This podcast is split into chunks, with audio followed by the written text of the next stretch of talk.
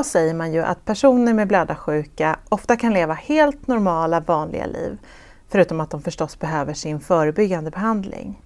Men för de som är födda långt innan profylaktisk behandling blev rutin, eller innan det ens fanns någon behandling på 30, 40 och 50-talet, gäller inte det i lika hög grad. De hade ju redan hunnit få komplikationer i form av stela leder och smärta och andra effekter av gamla inre blödningar. I det här avsnittet av Blödigt värde ska vi prata om vad det kan innebära att åldras med en blödardiagnos.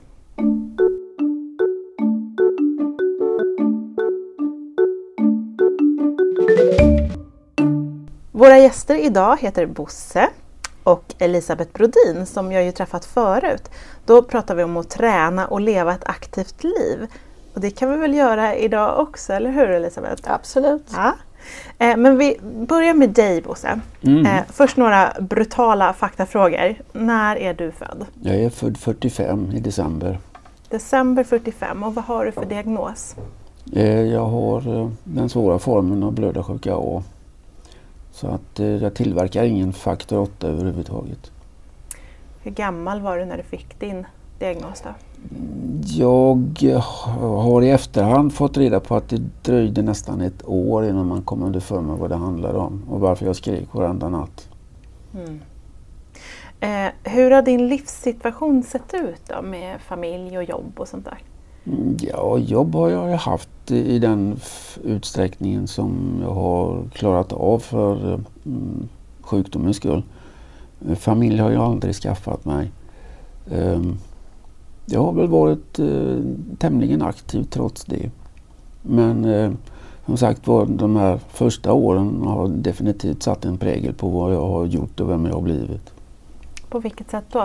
Eh, det är lite svårt kanske att, beskriva det med korta ord men eh, det var så att säga ingen behandling, det var förvaring. Eh, Mina föräldrar hölls på avstånd. Jag såg dem under sjukdomsperioden när jag var på barnsjukhuset i Göteborg på helgen, en dag. Och så fanns det någon timme på kvällen som eh, arbetande befolkning då kunde få lov att besöka sina söner och döttrar. Eh, Så att min uppfostran var väl halva tiden på sjukhus och halva hemma. Behandling, ja, det hade jag väl någon gång när de, märkte att blodvärdena var så låga så de var rädda för att jag skulle kola. Vad var det för behandling du fick då? Ja, då fick jag min fars blod. Vi hade ju inte samma blodgrupp helt och hållet. Eh, Jag var O-negativ och han var, ja, han var negativ och jag var positiv. Mhm. Och eh, en blodtransfusion när jag var riktigt liten var en ganska intressant gunka. Eh, vi hade inte en sterilitetsproblem tydligen på den tiden för att man tappade far ner i en skål rakt ut och därifrån så plockade man blodet och pumpade vidare till mig. Han låg på ena sidan på en bänk och så var det ett litet skynke emellan utifall att jag skulle bli för upprörd av att kunna se honom. Då. Men i allmänhet hade man så ont så man märkte inte någonting. Elisabeth, hur länge har du arbetat med patienter med blödarsjuka? Sedan 1987. Hur har deras förutsättningar för bra livskvalitet förändrats under den här tiden skulle du säga? Ja, alltså redan 1987 hade vi ju mediciner så man hade ju förutsättningar att behandla blödningar när jag kom in i branschen. Men jag har ju träffat generationen som Bosse tillhör och ser skillnaden på de som är yngre och de som är äldre. Berätta om de skillnaderna. Skillnaderna? Ja, alltså skillnaden är ju att de yngre har inga direkta vad ska jag säga, funktionshinder. De kan ha en eller annan led som spökar lite grann och så. Men generationen som Bosse tillhör har ju ofta stora bekymmer med både fötter, knä, armbågar och i vissa fall även axlarna, vilket jag vet att Bosse har då. På grund av blödningar. Bosse, när kom du i behandling?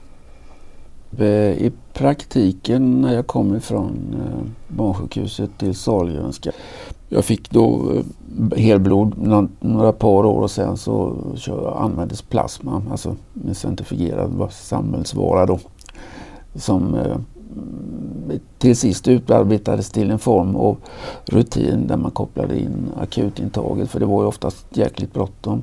Och jag vet att eh, man till och med kallade akut blodgivare som man hade på en lista. Vad, vad, vad, kunde det vara för situationer? Vad kunde det vara för lägen? Det, det handlade om nästan allting. Eh, jag vet att jag var ute och körde bil. Vet ända till, det är helt knasigt alltså. Jag körde bil, en gammal Volvo, min allra, allra första bil. 19 eller 20 år gammal.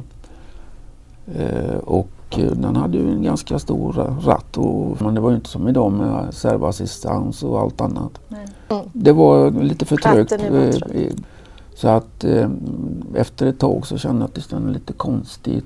Men eftersom det var på väg till någonting som skulle vara roligt då, så ville jag ju inte ge mig.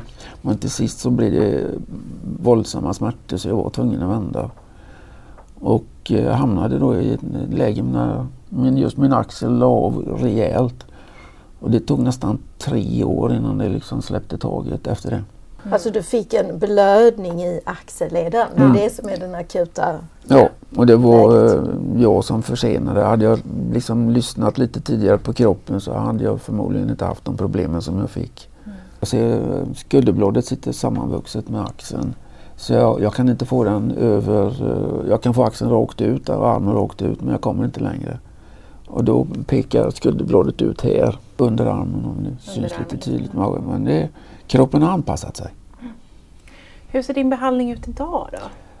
Ja, idag är det ganska lätt. Eh, vi införde, jag vet att jag fick gå på en kurs hur man sticker sig själv för hembehandling. Eh, 78 någonstans. Mm. Och eh, det började lite försiktigt. Redan då hade man då lyckats paketera de här preparaten och frystorka och haft sig så att det var mer lätthanterligt på alla sätt och vis. Jag till och med åkte för att bryta mönstret här och kanske gå till något annat. När det inträffade så kunde jag till exempel få med mig de här, vad var det, halvlitersflaskor nästan med eh, Kabis preparat. Jag åkte ner till Afrika till en god vän som jobbade i, eh, i Zambia. Mm -hmm. och hade det med mig och alla trodde att jag skulle åka dit för att fastna i tullen. Ja. Vitt pulver, väldigt mycket vitt pulver överallt. Och, det var inga större problem. De såg ju trasig jag var för övrigt så jag kom rätt igenom. Så det möjliggjorde att jag flyttade mig i alla fall. Va? För tidigare hade ju läget varit det andra. Att åkte jag någonstans. Jag vet ett tillfälle när jag var yngre då, och åkte med föräldrarna till Öland. Då eh, var det tvunget också där att vända tvärt av blödningsskäl. Då, var det, och var tvungen att åka hela vägen med mor och far tillbaka till Göteborg. Ringde på halva vägen för att saker och ting skulle vara i ordning när jag kom dit men jag var rätt dålig. Och kom inte så mycket ihåg av det annat än att det gjorde hemskt ont. Alltså, med de här nya behandlingarna som kom där runt 70-80-talet? Ja, med förändrade för, förekomst. Eh, när man inte behövde ha in eh, blod, blodgivare akut och, och tappa dem för min skull. Så eh, helt plötsligt fanns det ett visst mått av frihet som jag inte hade haft. En stor förändring. Ja, oh ja. Mm. Jag var ju visserligen inte direkt rädd för att ge mig av ändå. Eh, jag åkte ett gammalt propellerflygplan som under de första åren man öppnade upp Kanarieöarna. En gammal DC-7 med fyra propellrar eh, genom hela Europa och ner. Jag kom fram dagen därpå alltså. För det var lite långsammare gubevars. Och eh, det var ju fantastiskt. Sol och sandstrand och vågor. Men eh, jag hade ju aldrig varit med om de här vågorna någon gång så eh, det blåste väl upp eh, dag två eller tre. Och då stod jag på huvudet och så var det kört igen. Så hela den här 14 dagars semestern så hade jag mina föräldrar som besökte mig på ett sjukhus där. Och vad som hände var ju så det gamla vanliga som var vanligt från barnsjukhuset då. Det var ingen behandling förrän de tappade min far så att jag fick åtminstone lite stöd för läkeprocessen. Jaha. Du, hade andra i din familj sam, haft samma besvär? Nej, mor letade eh, självfallet efter någon form av tecken men eh, i kyrkböcker och dödsböcker och en del annat så eh, kommer man tillräckligt långt bak så är det tvinsot, gulsot, rödsot och en massa andra former av sot. Ja. Man kan inte säga med säkerhet vilket som är vilket. Men man vet ju också att den här eh, delen muteras relativt lätt. Så det är inte säkert att det är nedärvt. Det kan vara en mutation som jag har åkt dit på. Ja. Elisabeth, du har ju mött eh, många patienter under alla år som du jobbat som sjukgymnast. Vilka funktionsnedsättningar brukar man se hos äldre med, med blödarsjuka? Ja, ofta är det ju nedsatt rörlighet i fötter och knä och armbågar. Mm. Och med det också kanske en förändrat gångmönster, klarar inte riktigt alla dagliga aktiviteter. Kan ha nedsatt muskelkraft i de lederna där man inte kan röra sig riktigt. Hur vanligt skulle du säga att det är att ha de här besvären som du pratar om? Ja, för de som har svår form är det ju ganska vanligt i hög ålder. Mindre vanligt är det ju om man har en mild form. Och den moderata formen, där är det väl lite man kan ha liksom moderat mild och moderat svår. Mm. Alltså det är lite sådär. Mm. Så det beror lite grann på. Och så beror det lite grann på vad man har utsatt sig för också. Hur försiktig man har varit. Om man har fått traumatiska alltså skador, blödningar av skador eller om man bara har fått så kallat spontana blödningar för att man är, har svår form. Det är ju det oftast som händer, att man vet inte att det har hänt någonting egentligen. Nej. Utan plötsligt så har man en blödning. Nej. Och det var ju betydligt vanligare innan den förebyggande behandlingen kom. Ja. Idag kommer det också personer med blödarsjuka från andra länder som kanske inte heller har fått någon behandling tidigare. Eh, för att det helt enkelt inte finns att få i deras hemländer. Har du stött på det? Ja, absolut. De är ju yngre. Ja, precis. De har, kan ha samma bekymmer som eh, Bosse har här fast de kanske är 20 år yngre. Mm. Och det, det man mm. ser då ibland är ju att eh, yngre personer från eh, de här länderna där man inte har haft behandling under uppväxten, att de kanske har fler leder som är påverkade med både synovit och rörelseinskränkningar och smärta. Mm. Så du har ju berättat lite om hur det var när det inte fanns någon mm. förebyggande behandling. Mm. Har du någonting att säga till de yngre som kanske slarvar lite med sin behandling eller tycker att den är jobbig att hålla på med? Sådär? Nej, jag, eh, jag har självfallet eh, så, så finns för mycket av mina gamla erfarenheter i, i skallen. Mm. Samtidigt så, som jag tycker att de kanske tar i lite för mycket, lite för optimerat det man gör så tycker jag ändå det är så himla skönt att det finns ju ett liv av en helt annan kvalitet än den som jag och andra hade då. Nu är de flesta jämnåriga med mig, de finns ju inte längre. De är borta, de flesta. Och eh, det finns ju ingen anledning att man skulle på något sätt bromsa in av några skäl när man inte behöver. Vad har du för relation till, till din blödarsjuka idag? Ja, den, den är ju sammanvuxen med mig. Jag är ju på sätt och vis min sjukdom. Av det skälet att jag är alltid påmint vid varenda steg som jag tar så har jag ju ont. Va? Och, eh, men jag tänker ju inte på den. Jag bryr mig inte om den på det viset utan bara jag är medveten om att den finns där. Jag vet också vad jag klarar av och inte vad jag klarar av. Så att jag låter ju bli de mest utmanande grejerna men jag vägrar ju sitta still. Alltså, det gör jag inte. Mm. Vad finns det för hjälp att få? Ja, det finns nästan all form av hjälp som man kan. Bara man ber om den så tycks det finnas möjligheter för det mesta. Men visst, det beror ju liksom på vilket mål man har. Vad säger du Elisabeth om det? Ja, alltså man kan ju få, som Bosse säger, väldigt mycket hjälp. Eh, man kan få bilstöd till exempel, anpassade bilar, man kan få hjälpmedel, man kan få hemtjänst, man kan få det mesta av de här servicen som man har rätt till efter biståndsbedömningar och liknande. Biståndsbedömningar, det är alltid intressant med biståndsbedömningar. Jag har varit med på ett antal gubevars för äldre släktingar. Och så kommer det då någon som ska titta på en blödarsjuk människa och man har inga erfarenheter alls vad det innebär.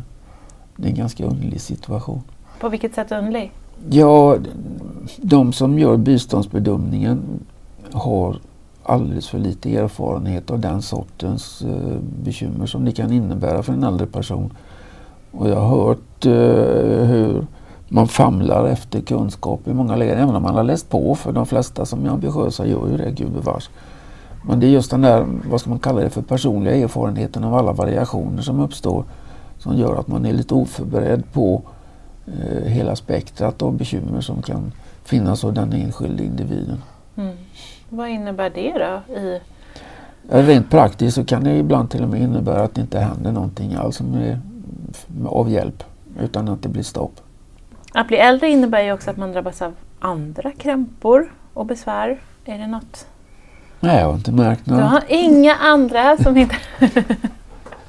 jag glömmer ingenting någon gång någonstans naturligtvis.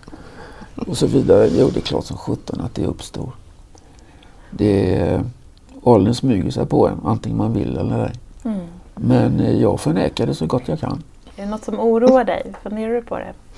Ja, ibland gör jag väl det. Nej, just eftersom jag har haft eh, min mor dog för två år sedan och strax efteråt så dog hennes bror, min favoritmorbror. Och jag var med under min fars eh, sista år eh, på nära håll. Han hade cancer. Då. Eh, det är ja, lite småskraj är jag för just det här med att inte kunna ta hand om mig själv. Inte kunna berätta vad jag behöver. Eh, och en del andra situationer som innebär att kommunikationen kanske är svårhanterlig. För missuppfattandet är omfattande. Mm. Och situationerna på till exempel äldrevård är inte mycket att höra för. Jag har inte några positiva erfarenheter. Det finns fantastiska människor där. Men själva systemet och folk som sitter på toppen av pyramiden gör att det fungerar sämre än vad det behöver göra. Just det här kring att, att, att åldras med allt vad det innebär, alla andra krämpor som också kommer. Har du någon kommentar kring det? Alltså, det är ju så att vi kan ju vara behjälpliga liksom med information om det skulle behövas. Eh, man kan ju säga att ni har på ett sätt som en väldigt bra kontakt in i vården på själva sjukhuset då, så att säga. Men där får vi ju då hjälpa till att föra över den kunskapen till den kommunala sjukvården som ju faktiskt eh, behöver veta att man måste ha en sjuksköterska till hands kanske om man inte själv kan ta sin medicin mm. längre. Mm. Att man eh, tänker på eh, fallpreventionen så att säga, att man liksom ska förebygga fall och att det kan ju vara mer riskabelt om man trillar och är blödarsjuk och att man inte nonchalerar det. Så att säga. Ja. Alltså symptomen på fallen kan ju bli lite värre så att säga än om du är frisk åldrande person så att säga. Så det är sådana saker som är viktiga att vi tänker på inne på sjukhuset. För oss är det väldigt naturligt att kunna väldigt mycket mm. om blödarsjuka men utanför gör man inte det. Och det är likadant, de flesta bor ju kanske inte i Göteborgs stad. Utan vi har ett ganska stort upptagningsområde och ännu större har man i Stockholm och Malmö.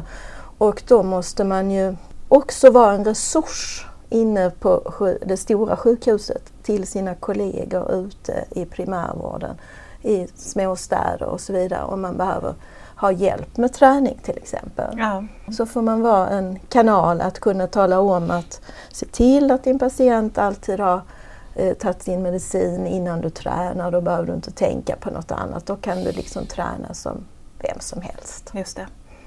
Vi kan ju säga det, det finns lite info på FBIS eh, eh, i deras broschyr som de har som heter ja. Viktigt att veta om äldre med blödarsjuka. Ja. Som finns på fbis.se. Mm. Alla människor, både unga som gamla, mår ju förstås bättre av att röra på sig och det gäller väl även blödarsjuka Absolut. med skadade leder? Ja men visst. Det, och, och, då får man ju underlätta det så att det går. Till exempel har man mycket skadade leder så kan man träna i varmt vatten. Mm. Och då finns det ju vissa bassänger som har hög temperatur också så att det är kanske 34-36 grader sådär. Ja. Och så kan man träna sin rörlighet, sin smidighet och även styrka och kondition i vatten och så mm. är det mm. lite gynnsamma. En del äldre tycker dock att det är jättetråkigt för att de har alltid hört att det är det enda sättet de kan träna på mm. under sin uppväxt. Så de vill göra någonting annat. Och då kan man även gå på gym. För man kan ju anpassa gymträningen med lagom vikter och träna utifrån ett hälsoperspektiv. Ja, inte för att bli Hulken utan nej, för att hålla nej, sig. precis. Mm.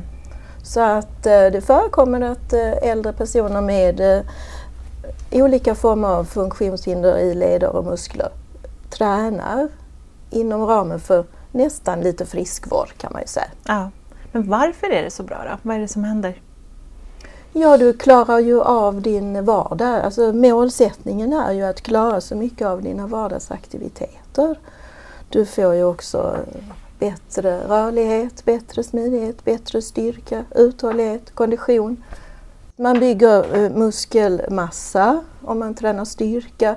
Man får bättre hjärta och lungkapacitet om man tränar kondition. Det beror på vad du tränar, vad som händer i kroppen. Man får ofta då bättre blodtryck. Man eh, tränar balans så trillar man inte lika lätt. Då mm. får man bättre kontroll. på... Man rustar helt enkelt resten ah, av kroppen för ah, att hantera ah. det som inte är riktigt lika i full funktion längre bättre. Ja, kan man ju säga. Och det är ju olika delar då. Alltså hjärt-lungfunktion ger ju ofta en bättre kondition. Ren muskelträning ger bättre styrka och uthållighet. Bosse, vad tränar du? Jag eh, tränar väl egentligen inte alls medvetet. Ja, berätta nu lite grann ja, vad du ja. gör för att eh, du, du har ju ett intresse jo som då, gör att jo du är fysiskt aktiv. Men jag aktiv. tänkte på just det där du sa alldeles nyss, det här med muskler och träning. Det, jag, jag kommer ihåg ett gammalt möte med, med två litauiska eh, läkarkandidater som hade gjort någon uh, utredning angående blödarsjuka och just träning. När man liksom tyckte att träningen var mer väsentlig än vad vi pressa fram här då. Men vad som handlade om i det läget var ju att med muskler så håller du lederna på plats. Mm. De blir alltså mera stabila och chansen för skador är väsentligt mycket mindre. Mm. Och det, det var nog första gången jag liksom egentligen aktivt tänkte efter på vad, vad det skulle vara just det här med att ha lite muskler runt omkring lederna. Just i det syftet då. Man kan säga när man tränar koordination då, till mm. exempel stå på ett ben, så tränar du alla musklerna kring fotled, knäled, höften. Mm. Alltså de lednära musklerna och kontrollerar du det så blir ju en fotledsvrickning inte lika svår för att du rättar upp det snabbare. Ja. Ja. Oh, var det en bra sammanfattning? Det var en bra sammanfattning, ja. Jag klarar flera sekunder på vänster fot. Ja. Jajamensan. Ja. Just det. Men du håller igång har du ju sagt ändå. Ja, jag är, är igång. Ja. Jag har eh, svårt att sitta stilla inne så jag ger mig av utomhus mm. dagligen. Jag träffar en massa människor runt omkring. Och flyger? Jo, jo, jag har väl hobbyintresse som, som eh, för radiostyrt av alla de former. Men det måste ju vara ändå ganska bra för Axel? Eller då nej, det, eller? det, det händer inte, nej det, det, är inte samma sak utan vad jag gör, jag, jag går så mycket jag kan egentligen. Va? Och eh, använder som sagt teknik och en del annat kunnande genom att, att styra de här maskinerna, vilka det nu vara månde. För jag, jag klarar av det mesta i den vägen. Ja. Och eh, jag får till, eh, vad ska man kalla det, det är en kombination av koordinationsträning för hjärnan, ögon. Det ska översättas det jag ser till rörelser i händerna. Och eh, det gör att hjärnan är igång ja. på ett helt annat sätt. Sen är det ju naturligtvis fram och tillbaka. Jag går ut och ställer ifrån mig modellen, om det nu handlar om någonting som flyger och jag går och hämtar den när jag har kommit ner på marken igen. Och eh, sen är det transport till bilen och fram. Så att det blir eh, en vistelse med mycket rörelse i. Mm.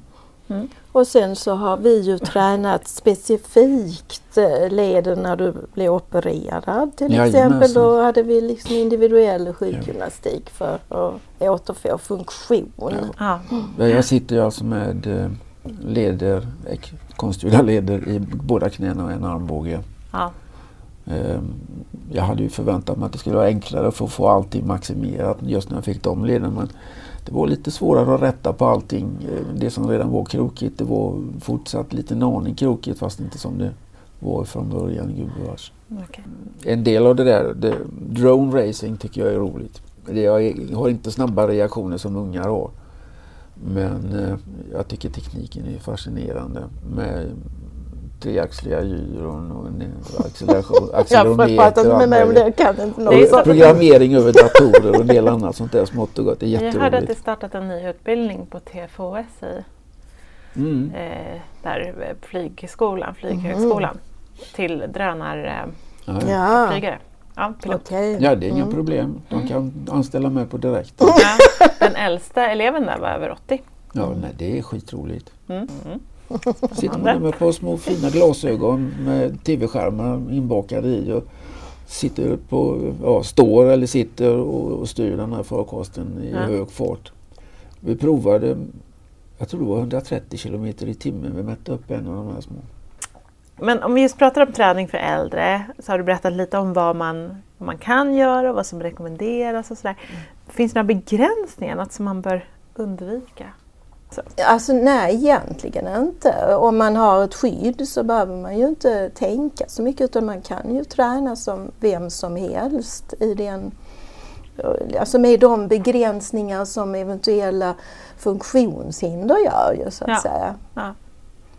Men annars så ser jag inte att det finns någon direkta Hur kan man få hjälp att komma igång och träna då? Ja, det som är, ja, det så har vi ju sjukgymnaster på alla tre centrarna som kan ge liksom instruktioner och tipsa och, och framförallt kanske remittera vidare då. Eller, ofta är det ju remissfrihet de flesta landsting tror jag numera. Och då brukar jag skicka med en eh, lapp med mitt eller med våra telefonnummer till koagulationscentrum så att sjukgymnasterna ute i landet egentligen ska vi säga fysioterapeuterna ute i landet kan Mm. eh, ringa till oss om det är någonting. Och så brukar jag alltid göra så också att är det problem så vill jag att patienten ska ringa tillbaka till mig så att jag kan ta initiativet. Så att säga. Men jag ger ofta patienten ansvar att ta initiativet själv på hemorten. Mm. Men vi, och sen har vi en del färdiga program som alltså har man haft blödning i ett knä säger vi och ska återfå rörligheten så kan man ju på plats hos oss redan få reda på hur man ska gå tillväga. Och sen har man ju också det som heter fysisk aktivitet på recept. Just det. Och det kan man ju få eh, utskrivet av oss i vården. Det kan man få av distriktet också. Där man i nästa fas, alltså när man inte behöver sjukgymnastik längre utan kanske kan eh, klara sig själv i friskvården så finns det vissa ställen man kan gå till där man får reducerat pris kanske på simhallen eller på gymmet under en begränsad tid under handledning av de som finns där. Då. Och då skriver man ett fysiskt aktivitetsrecept. FAR heter det. Och det finns något som heter FYSS som man kan gå in och titta. Där finns inget kapitel om blödarsjuka men det finns ju kapitel om andra sjukdomar. Vad fördelen är med att träna när man till exempel efter en hjärtinfarkt eller om du är kroniskt njursjuk och så vidare.